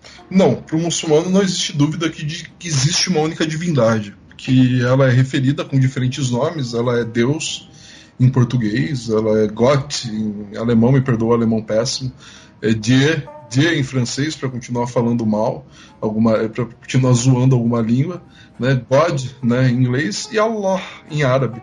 Né? É o mesmo Deus, não existe outro. Né? O Corão ele diz: Deus é único, Deus o absoluto, gerou e não foi gerado e nada se compara a ele. Seria uma versão em português possível, né? É interessante ver isso daí, que para o muçulmano é de fato a mesma divindade, assim, e aceita né, o que está ali. Porque assim, não estou dizendo como a, as igrejas oficialmente vê assim, mas os adeptos de cristianismo, muitas vezes você vai perguntar, a pessoa não aceita lá. Vai falar que não, isso daí é uma, uma corruptela, é, pegou e deturpou, não vai se utilizar nada ali do livro, né? O, não, eu falei, não estou dizendo da igreja em si, mas o adepto já vi pessoas pondo dessa forma. Né? Olha, se você pegar a Bíblia em árabe, você vai ler a palavra Allah, onde estiver falando Deus. como ele é único, como ele é absoluto, como não existe outro além dele, se o judeu, se o cristão estão falando de uma entidade, de uma entidade, né? É difícil dizer Deus é uma entidade, porque uh, a impressão que eu tenho é que ele se define pelos seus atributos, mas também pela negação, né? É, mas, enfim, é, é, você tem uma, a, mesma, a mesma entidade, digamos, o mesmo Deus para todas as religiões. Isso é reconhecido para os muçulmanos, né? É, acontece que quando você tem, isso é uma crítica que os muçulmanos fazem, por exemplo, a pensamento trinitarista, né? Você não, não existe trinitarismo possível dentro do Islã. Então, quando você considera Deus parte de uma trindade, isso para o muçulmano simplesmente não procede. Ele vai dizer, olha, não existe parceiros a Deus, não existe nada que se atribua a Deus, nada que se compare a Ele. Né? Então isso também é um foco bem da distinção do muçulmano para o catolicismo, pelo menos, e para alguns evangélicos. Acontece que Allah, como eu disse, aí também é definido pelos seus atributos, né? Então você tem os 99 nomes de Allah que são é, colocados pela, no Islã. Né? E esses 99 nomes estão considerados no Corão. Né? Então você vai ter os mais conhecidos, os que iniciam é, quase todos os capítulos do Alcorão é, inicia 113 dos 114 capítulos do Alcorão, que é em nome de Deus, o Clemente, o Misericordioso. Então, o Clemente, o Misericordioso, Ar-Rahim, ele é, né, o, é são, são atributos dele. Né? O sutil, o enumerador, aquele que tem conhecimento dos números das coisas, do quanto as coisas são, aquele que conhece o culto, né? É, você tem todos os, é, os atributos dele descritos, que são também uma fonte de estudo interessante para compreender. Mas, como eu disse, a sua, a sua característica de unicidade ela é a mais importante para compreender esse Allah, né? que não existe parceiro, nada se associa a ele. Isso é chega a ser motivo de meditação. Alguns muçulmanos, na prática do zikr, da oração, né, da, da recordação de Allah, eles vão repetir a frase La ilaha illallah, La ilaha illallah. Não há divindade além de Allah. Né? É curioso isso também, que a declaração de fé do muçulmano começa com uma negativa, né? La ilaha, não divindade. É, ilallah, além de Allah, né? Tanto que fica a minha provocação e a brincadeira com os ateus, porque o ateu é meio muçulmano, né? Ele concorda com la ilaha, só falta o ilallah. Mas tudo bem, eu tô brincando, por favor. Né? Se é, no Alcorão tem 99 nomes de Allah ah, isso seria que você é, não há o preceito de não se falar o nome de Deus, porque nas religiões judaico-cristã você não fala o nome de Deus, você chama Deus, mas não é o nome de Deus. Sim, existe a, não existe essa, essa característica, né? Tanto que é, eu já vi um pregador islâmico é, dizer que uma criança pequena pode falar Allah, Allah, pode balbuciar Allah né? Então não tem problema, não tem problema dizer o nome de Deus. Você não diz o nome, o nome de Deus, ou os nomes, né? De Deus você não diz, ou você é, não, nem fala, né? Bem da verdade, é melhor não falar, em lugares como banheiro, por exemplo. Isso já é uma questão da prática do muçulmano. Dentro do banheiro não se conversa, não se bate papo, e muito menos você fala de Allah, né? Então é um lugar que é para você entrar, fazer o que você precisa fazer e sair para voltar à sua vida, né? E mas é isso, em alguns momentos você não diz o nome de Allah. Você não diz o nome de Allah se você estiver impuro, por exemplo. Né? Se você é, é, ejaculou, por exemplo, se você teve relação sexual, você deve primeiro se purificar antes de falar o nome de Allah, ou mesmo até falar com as pessoas. O melhor que você faz é isso. Então você tem algumas etiquetas em dizer esse nome. Não é algo que se diz também, é, não é vulgar, no sentido de dane-se, estou falando qualquer coisa. Não, de forma alguma. Você está falando uma, uma, das a melhor palavra que você pode dizer e pronunciar com a sua boca. Essa é, o, é um pouco a, a concepção. Não é proibido dizer Allah. Tanto que o muçulmano, quando você vai comer alguma coisa, você diz Bismillah, em nome de Allah. Né? É, quando acontece alguma coisa, você fica feliz, você diz Alhamdulillah, né? Quando você se impressiona com alguma coisa, né? Tanto que se você perguntar para um muçulmano e ele diz como eu estou e ele disser, disser Mashallah, né? Pode ser tanto porque você tá feio pra caramba, quanto porque você tá muito bonito. então, dizer Mashallah, você fica esperto, porque mas brincadeira, geralmente é coisa boa. Mas enfim, você tem essa ética de dizer algumas expressões, né? É, o nome de Allah, Mashallah, né? Pela vontade de Allah, né? é, você, você usa o nome, não tem problema não. Pelo contrário, é, são frases boas. É questão de usar de forma respeitosa. Exatamente. Você tem os, o takbir, né? É, Allahu Akbar, né? Que é que é meritório para o muçulmano falar, né? Tem meditações que envolvem você repetir uh, Allahu Akbar, Allahu Akbar, Allahu Akbar, e você permanecer no estado contemplativo dessa, dessa expressão tão simples, tão fácil da boca pronunciar que um bebê pode falar, né? uma criança pequena pode pronunciar sem problema.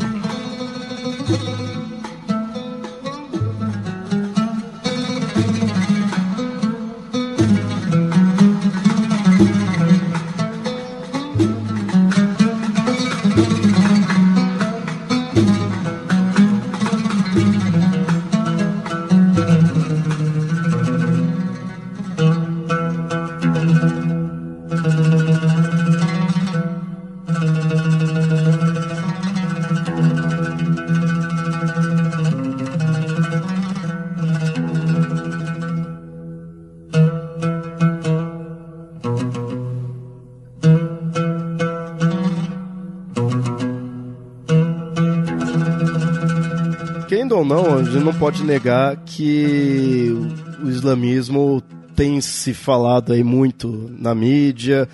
É, por anos e anos se fala, mas ultimamente está cada vez mais, pelo que tem ocorrido, e isso gera muito preconceito. Tem muito problema com, sendo referente à religião? Tem, mas tem muito preconceito nisso. Eu fico imaginando de repente que o preconceito em si na verdade, possa ter até começado junto com a religião, se talvez considerar é, a época em que ela nasceu. Claro que isso também você encontra em outras religiões. Né? O, o cristianismo também sofreu muito na época que nasceu, e acho que o islamismo também deve ter sofrido muito. Então, na Europa ali, é, historicamente, a gente vê o que passou, os embates que aconteceram por causa da religião. Sim, a religião no surgimento elas costumam vir para modificar um povo, né? Para modificar o status do que está acontecendo naquele lugar. Então Jesus, salam, que a paz seja com ele, ele veio para orientar os judeus para a prática do monoteísmo. Né? É, Moisés, que a paz seja com ele, veio para orientar os judeus também para a prática do monoteísmo. Muhammad, alaihi wasallam, ele veio para trazer isso para os povos árabes também, mas na verdade para toda a humanidade. É isso que é a crença do muçulmano. É, nesse ponto, que o Islã não é algo particular de um povo ou particular de um grupo social, no qual você precisa ser nascido de uma pessoa daquele, daquela linhagem. Não. Qualquer pessoa, de qualquer etnia, idade, opção sexual, qualquer uma pode se tornar muçulmano. Né? Isso não é exclusivo para um grupo ou outro. Né? E você, quando elas surgem as religiões, elas vêm com uma proposta de modificação, né? Você tem um historiador marxista, o Maxime Rodinson, que ele estuda o profeta Muhammad sallallahu enquanto uma figura revolucionária. Né? Alguns vão dizer que é reformista, outros vão dizer que é revolucionário, outros vão dizer que as categorias não importam. Ele é o profeta de Deus, o mensageiro, é ele que deve ser seguido. Né? E, enfim, você vai ter essa as pessoas tendo então uma resistência à modificação daquele status, né? O, o profeta capaz de bênção de Deus seja com ele. Pelo Alcorão ele ensinou para as pessoas, por exemplo, que uh, as filhas nascidas não deviam ser mortas pelo mero fato de serem mulheres. Né? O Alcorão recomenda que você não mate o seu filho porque nasceu mulher, que era uma prática comum entre os árabes né, do período. Ou seja, esse era o nível de ignorância da, da, daquela população, que é se chama de. Era da jarrilia, era da ignorância. A, a jarrilia, né? A ignorância é isso, é você ter práticas que não são orientadas para a vontade de Deus. E essa era, ela tinha muita violência, uma série de relações é, problemáticas ali, o louvor a ídolos, né? As pessoas estavam louvando pedaços de madeira e, e pedras e coisas que as mãos dos homens faziam, né? E o profeta, capaz das bênçãos de Deus sejam com ele, sugerir que isso acabasse e limpar a caaba dos ídolos, né? É, isso daí mexeu mesmo, as pessoas resistiram, tiveram resistência armada, na verdade, começou, começou se expulsando a comunidade dos muçulmanos, né? eles foram extremamente oprimidos. A primeira pessoa martirizada no Islã foi a Sumaya bint Kaab, se não me engano, é, esse é o nome dela, que ela foi martirizada, uma mulher muçulmana, pelo mero fato de ser muçulmana. Né? É curioso isso, né? Que a islamofobia começa já de mão dada com, com o machismo. Mas mas de toda a fé, porque é, é, o preconceito que acaba se sendo mais perceptível pela comunidade no Brasil, né?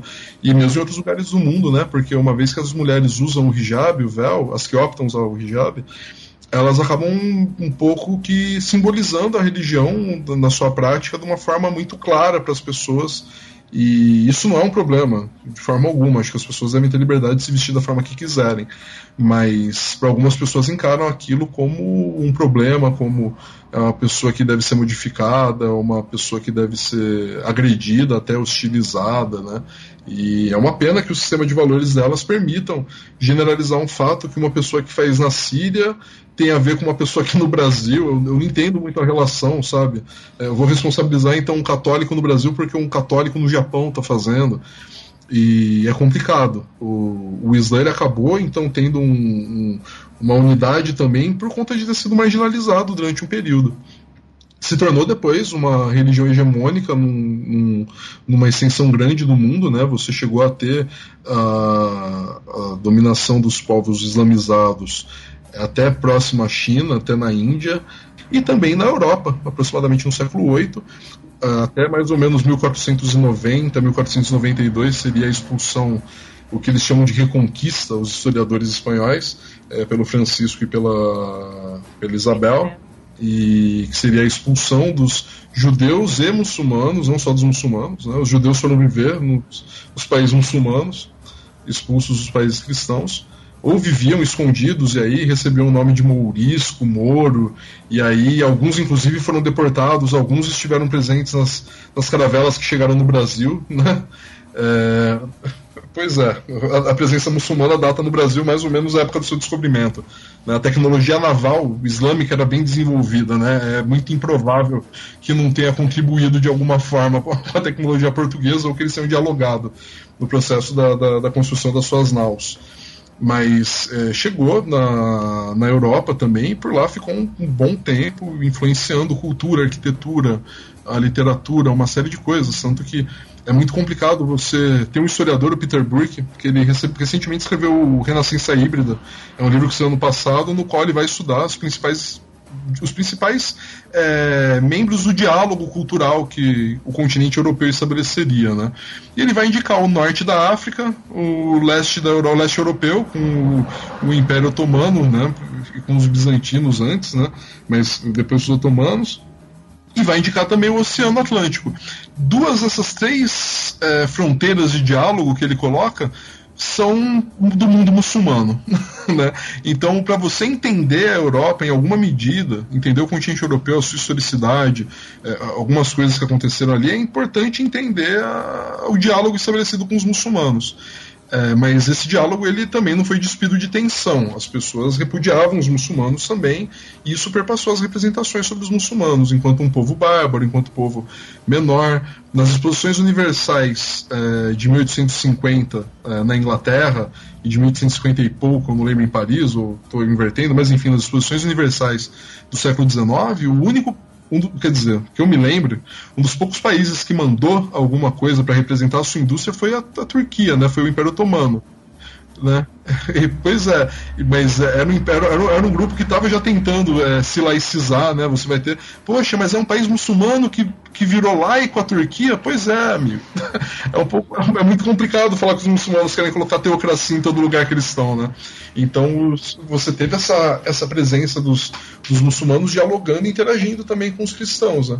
Você tem a questão da do, do, a cruzada, ela não era somente uma, uma, uma via na qual iam soldados cristãos para duelar.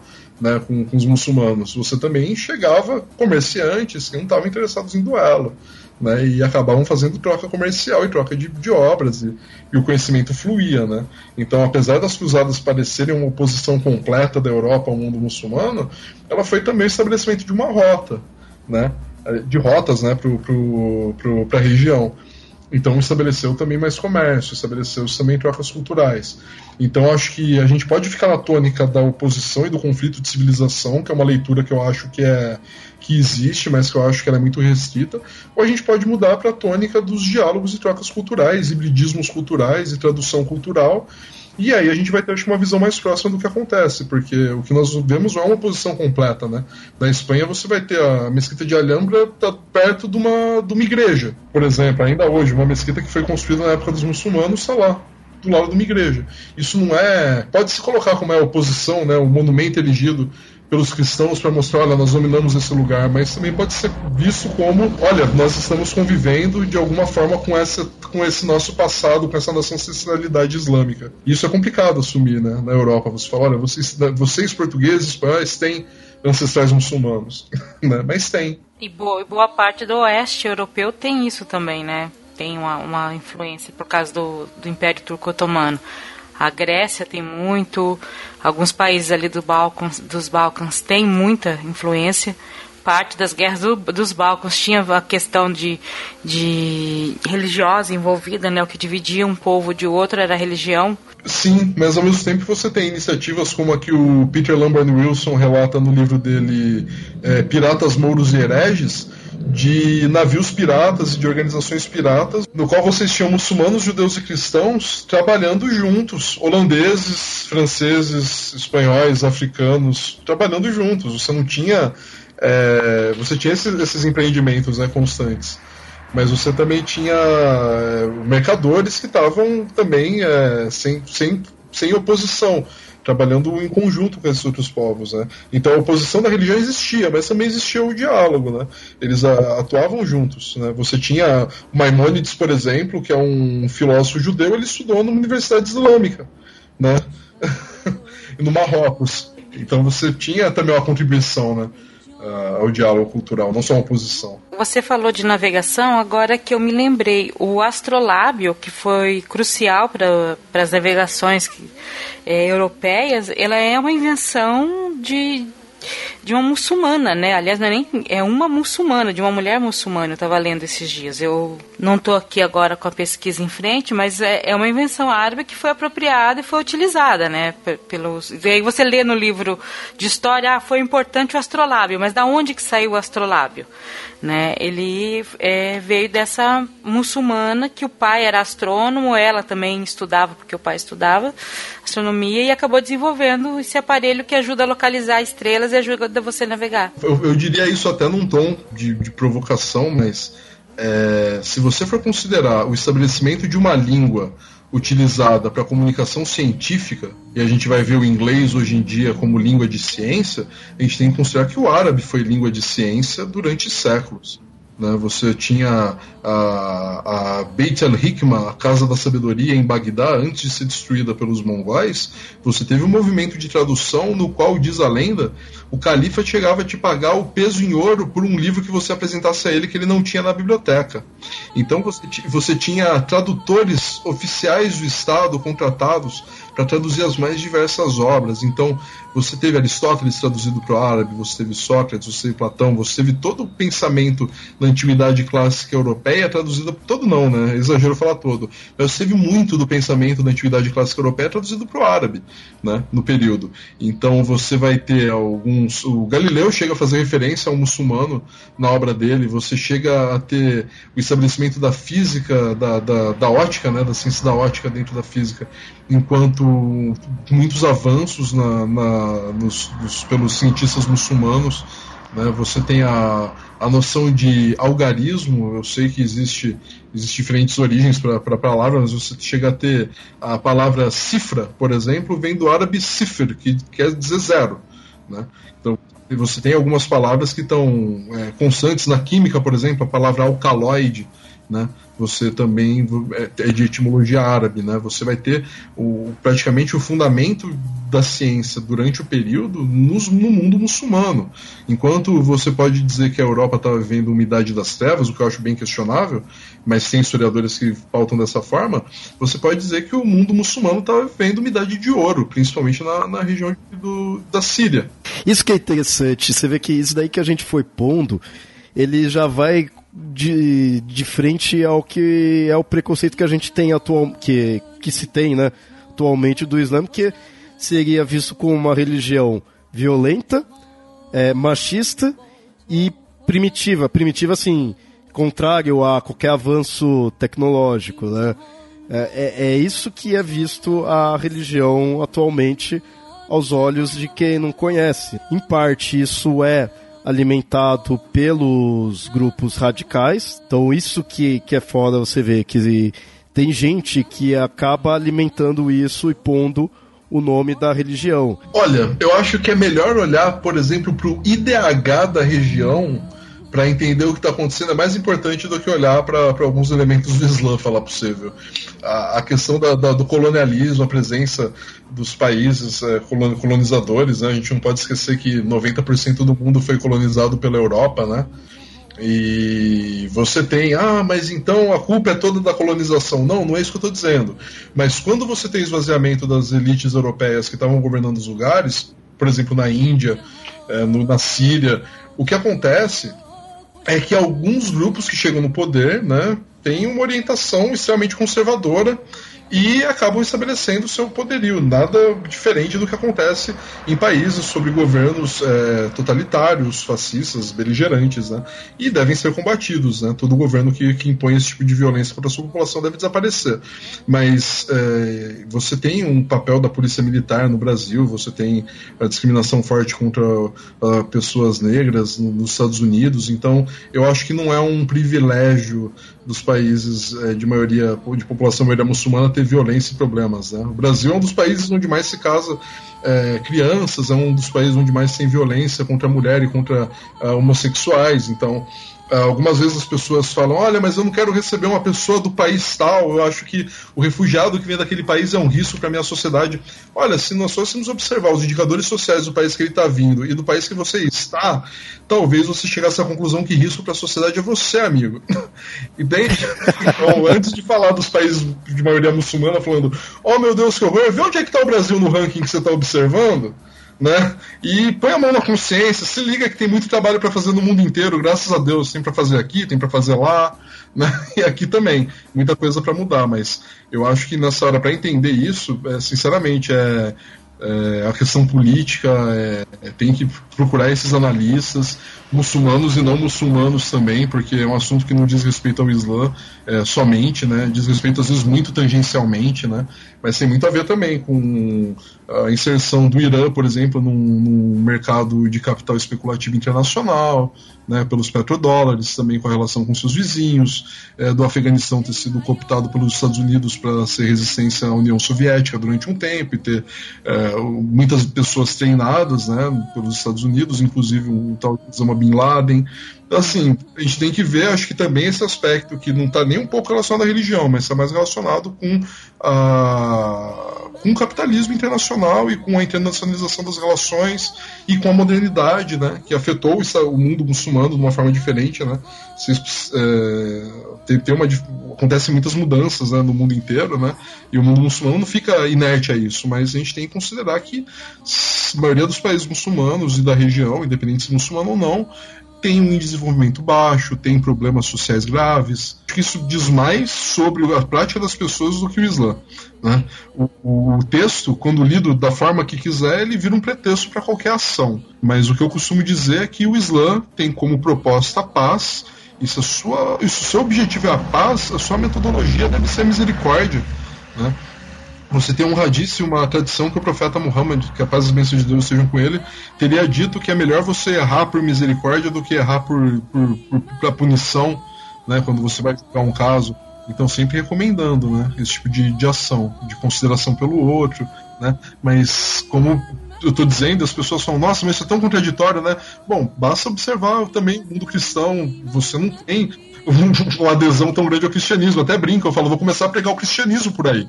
Falou, seja cristão direito, saca? Isso é bom para você. Isso é muito bom se fosse cristão de verdade, saca? A gente sempre, quando fala em pa é, países islâmicos, né, a gente lembra do Oriente Médio, então a gente começa a falar do Irã, da Arábia, e, uma, e o país com o maior contingente de muçulmanos no mundo é a Indonésia, que fica no Extremo Oriente.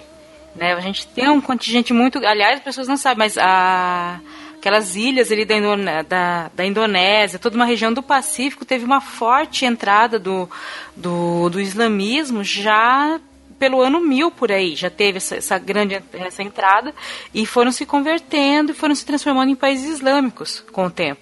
Tanto que quando os ingleses chegaram em algum desses países, né, foram estabelecer colônias, eles já eram é, boa parte do país, né, convertido ao islamismo.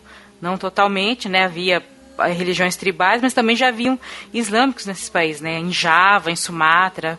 A Malásia, por exemplo, é um centro de estudos para os muçulmanos, assim, onde tem mais universidades islâmicas é na Malásia, não é no, na Arábia Saudita. Se você for considerar a população muçulmana no mundo, é, em primeiro lugar você tem os asiáticos, em segundo lugar você tem os africanos, em terceiro lugar você tem os árabes. Muita gente não vai ter nem noção de que existe islamismo fora do Oriente Médio. Nossa, se você for ver como o Islã chegou na China, é uma história curiosa, porque os chineses já tinham uma civilização milenar desenvolvida e com uma linguagem para discutir teologia já muito rebuscada.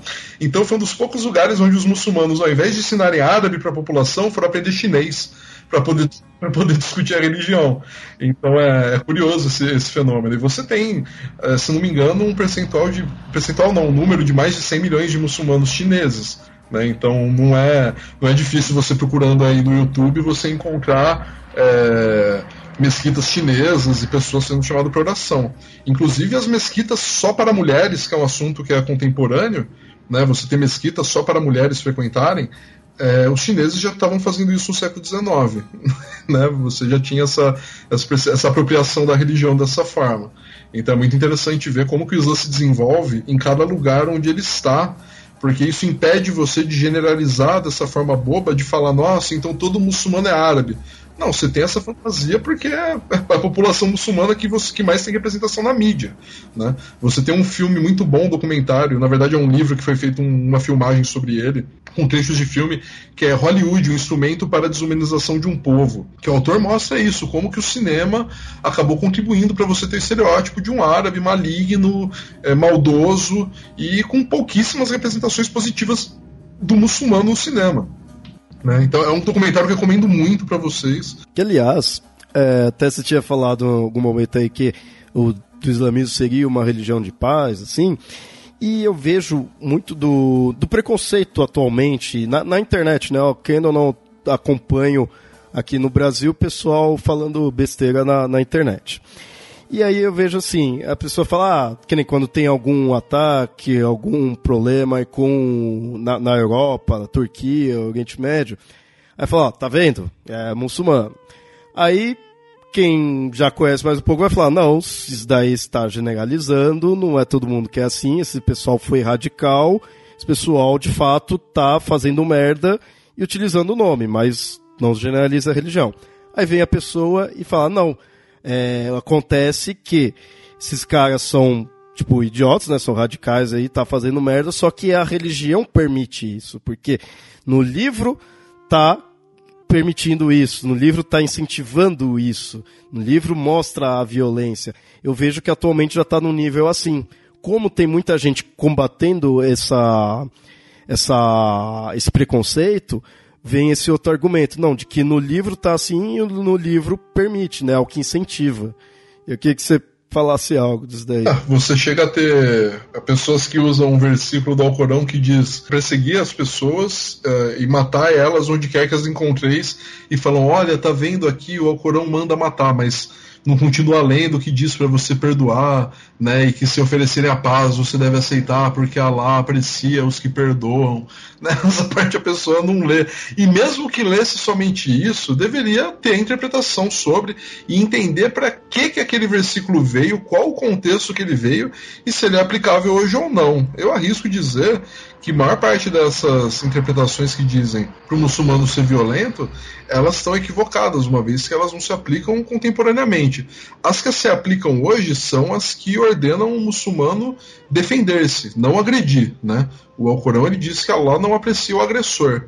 Então, no caso de uma defesa, você deve se defender, que é, por exemplo, o que os palestinos fazem pelo Hamas. Não que eu concorde com tudo que o Hamas faz, por favor, não me interpretem dessa forma mas a resistência ao dominador, a resistência à opressão, é um pouco que, o, na minha opinião, o dever do muçulmano, uma vez que, como eu disse, o poder somente pertence a Allah.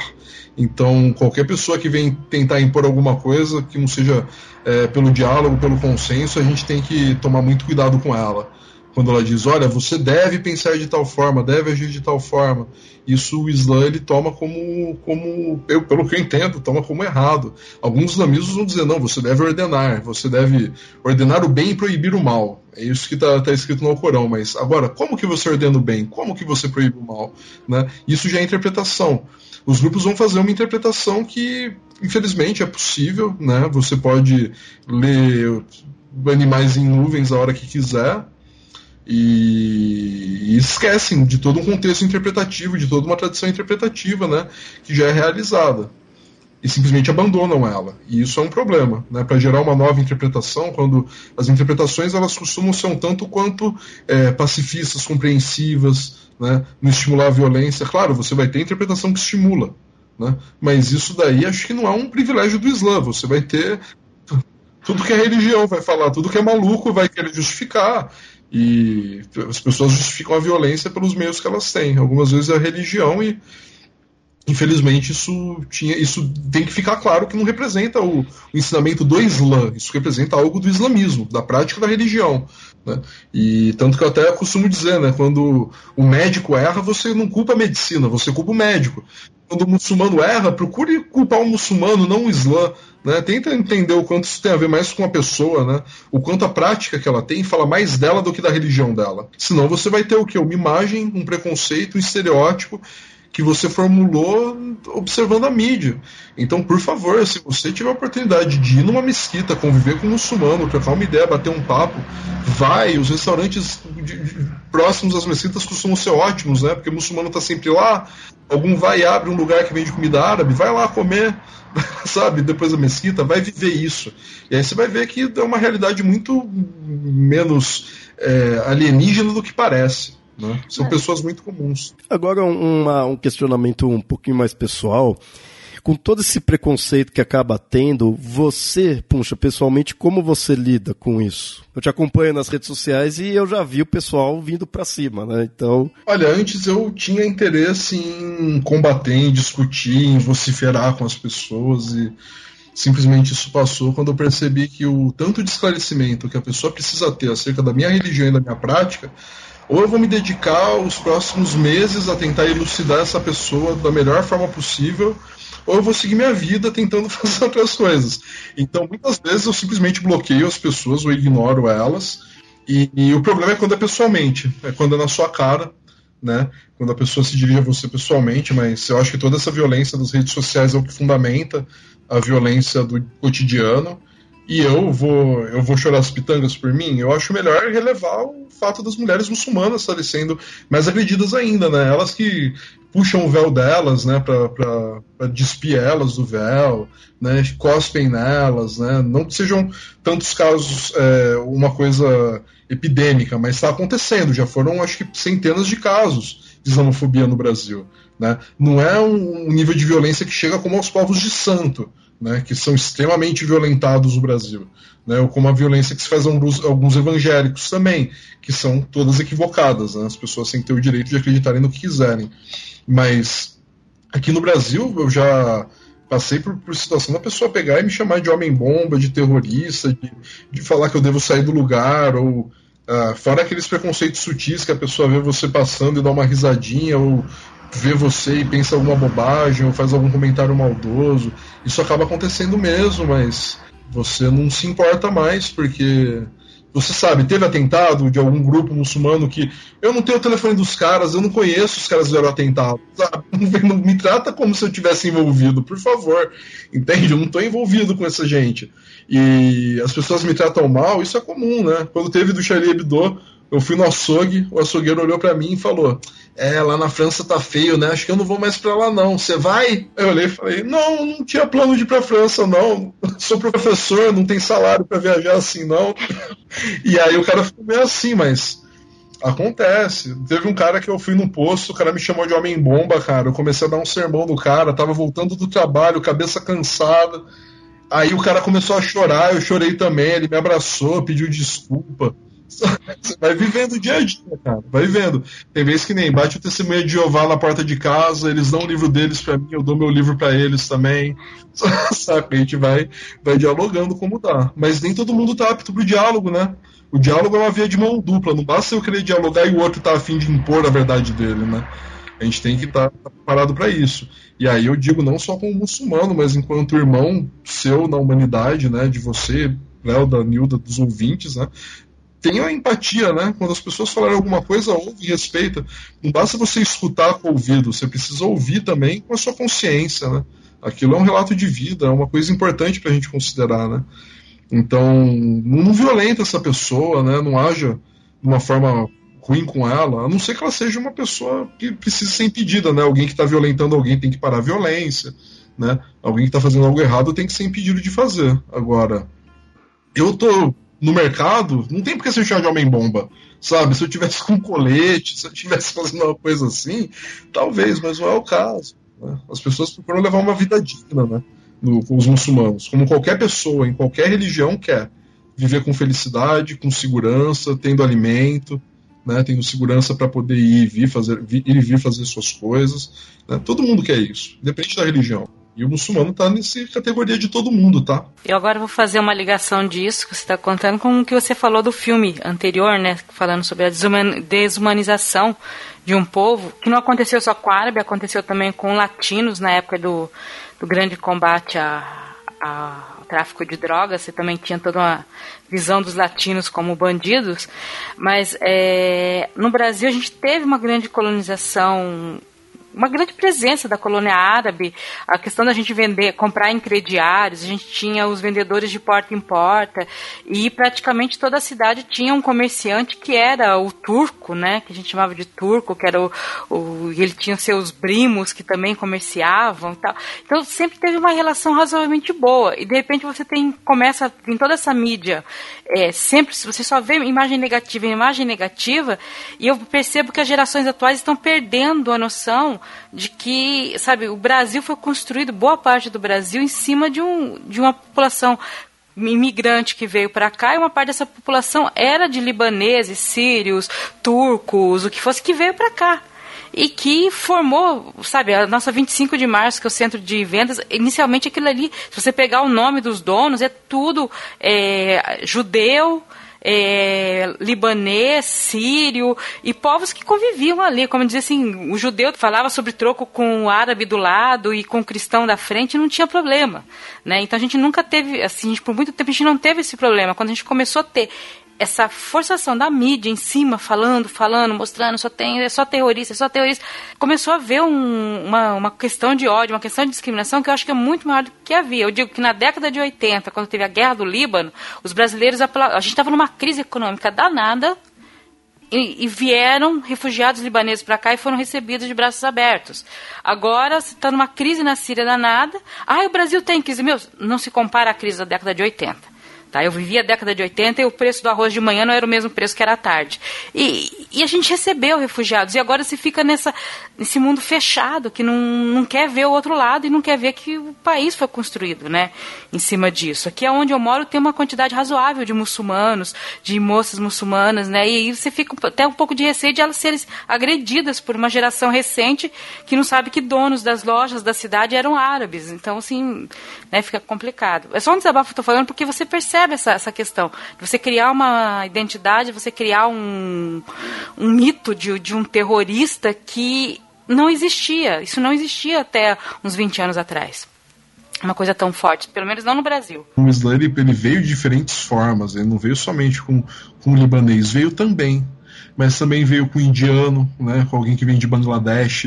Né, você em uma comunidade de Bangladesh grande, até em São Paulo, que eu, eu conheci, teve um, um Eid, uma, uma festividade no fim do Ramadã que eu, que eu fiquei curtindo a festa junto com o pessoal do, de Bangladesh.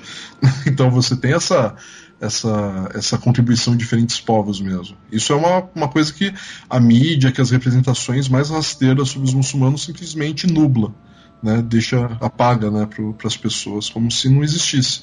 Mas, como, como eu disse, isso daí vai mais te enganar do que te esclarecer sobre a realidade dos muçulmanos. Queria, de fato, agradecer aí pela participação aí do Puncha, porque, de fato, a gente precisava fazer um episódio focado aí no islamismo e, assim, me respondeu bastante coisa, mas melhor ainda fez eu pensar em muita coisa e ter mais dúvidas também, mais questionamentos, que isso significa mais episódios. Então, isso foi bom pra caramba. Eu tive bastante ideias aí do que a gente pode se aprofundar.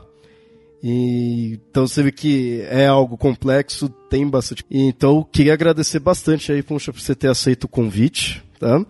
E vou deixar agora aqui as considerações finais aí da Nilda para depois você também finalizar. Então, Nilda, quiser falar algo? Falar duas coisas. Uma que é, procurem é, ler mais sobre é, os povos muçulmanos, procurem livros de história sobre isso, procurem sobre feministas islâmicas, tá? Não, não fiquem apenas no que a mídia tenta nos passar, o que algum tipo de mídia tenta nos passar, procurem ir mais a fundo, vão para a segunda página do Google tá, na hora de fazer a pesquisa, que é, que é interessante.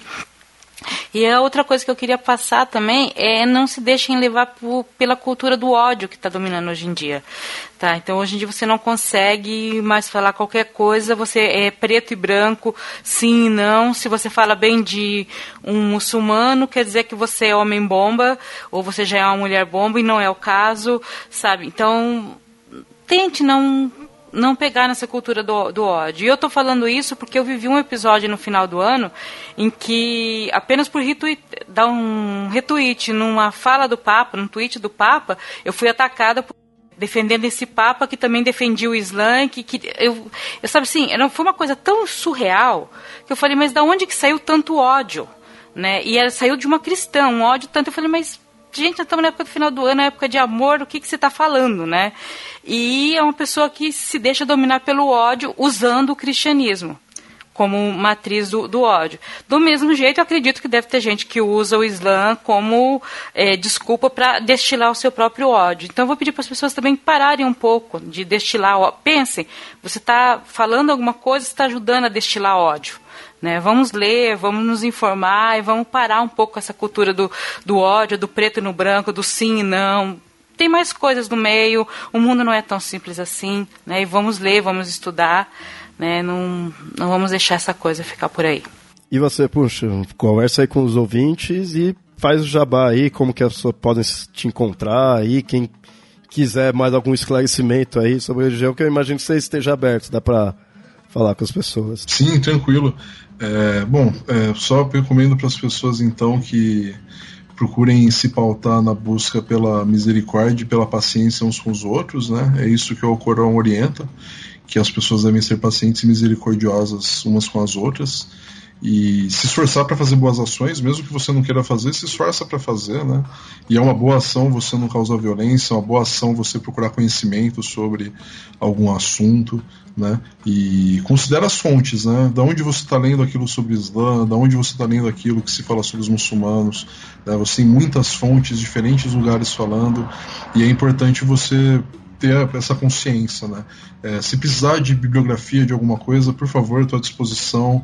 Meu Twitter é @muhammadpuncha. Sei que nem todo mundo é obrigado a saber como escreve Muhammad, então pedi para botar aí no, no link da, da, da postagem.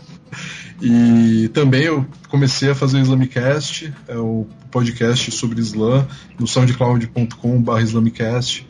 É, eu preciso fazer mais programas, mas a vida está bem corrida. Mas inshallah a gente arruma um tempinho para fazer. E queria só agradecer então a oportunidade para vocês. É, é um prazer é, é para participar e eu só posso agradecer mesmo e desejar o melhor, que a paz de Deus seja com vocês e com todos os ouvintes.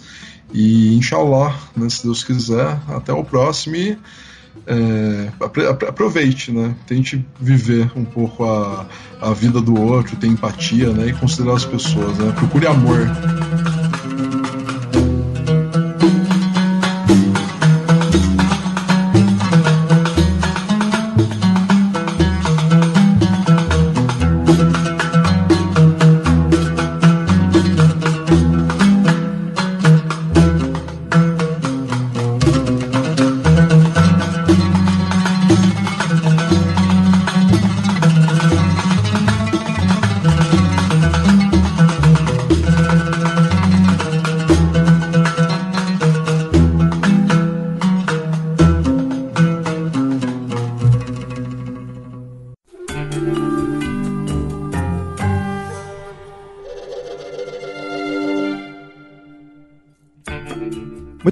Ouvintes, espero que tenham gostado do episódio. Se tiverem algo a acrescentar, comentem aí no site ou mandem e-mails para contato@mitografias.com.br.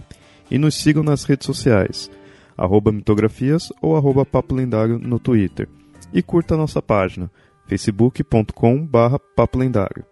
Apoiem o Mitografias pelo Padrim, padrim.com.br barra mitografias. Seu apoio é muito importante e é o que nos ajuda a manter o site e o podcast. E até mais.